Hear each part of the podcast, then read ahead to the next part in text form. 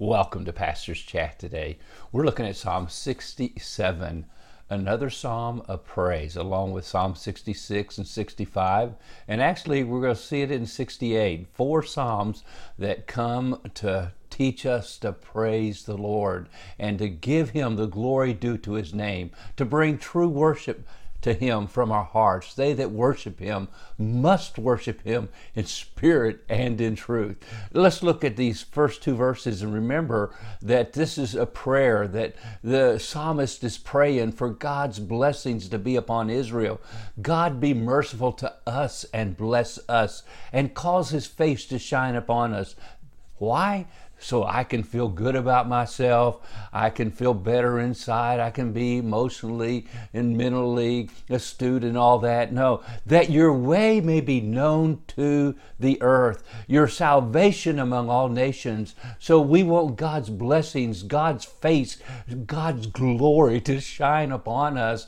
Why? That we can be a blessing to the nations so that we can tell the nations who Jesus really is, who our God really really is. And then he says in verse 3 and 4 and 5, this is the heart of the chapter. He says, Let the peoples praise you. So he goes from the nation of Israel to the nations of the world. Let the peoples praise you, O God. Let all the peoples praise you.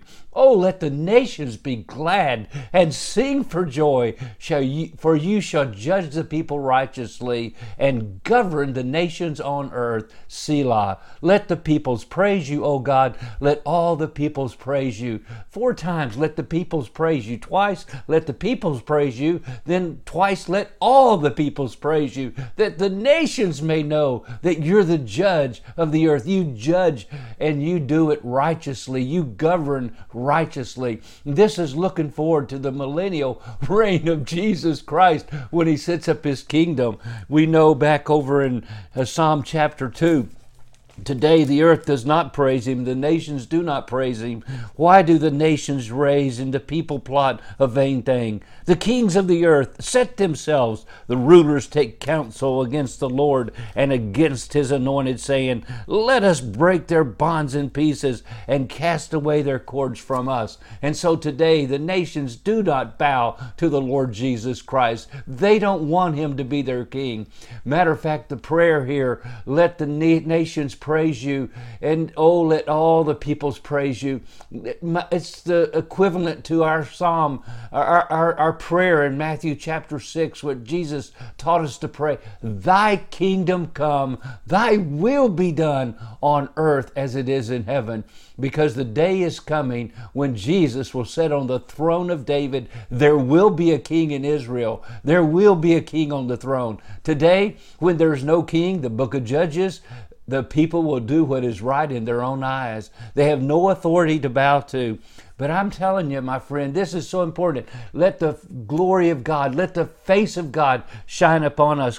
Helps me think of, of course, the fact that in 1 Corinthians chapter 6, 19 and 20, don't you know that your body is the temple of the Holy Ghost, which is in you, which you have of God? You're not your own. Therefore, glorify God in your body and in your spirit, which are God's. And then you go over to 2 Corinthians chapter 4 and we're reminded there that the God of this world has blinded the minds of those who do not believe, lest the light of the glory and the gospel of the glory of Christ, who is the image of God, should shine onto them. So today they don't have that light shining. They are blinded by Satan to see that light. But that light is within us. And that's why he says we don't preach Jesus, we don't preach ourselves, but Christ Jesus the Lord, and ourselves your servants servants for Jesus' sake. And here it is, verse 6 For it is God who commanded the light to shine out of darkness, who has shone in our hearts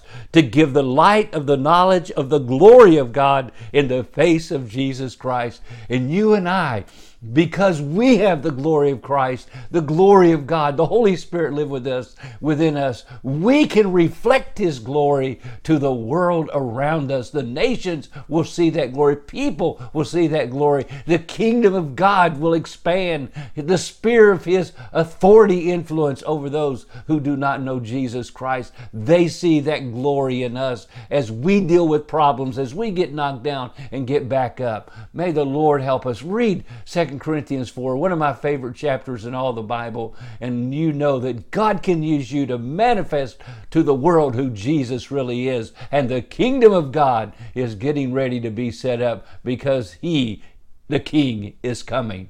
God bless you, and you have a wonderful, wonderful day.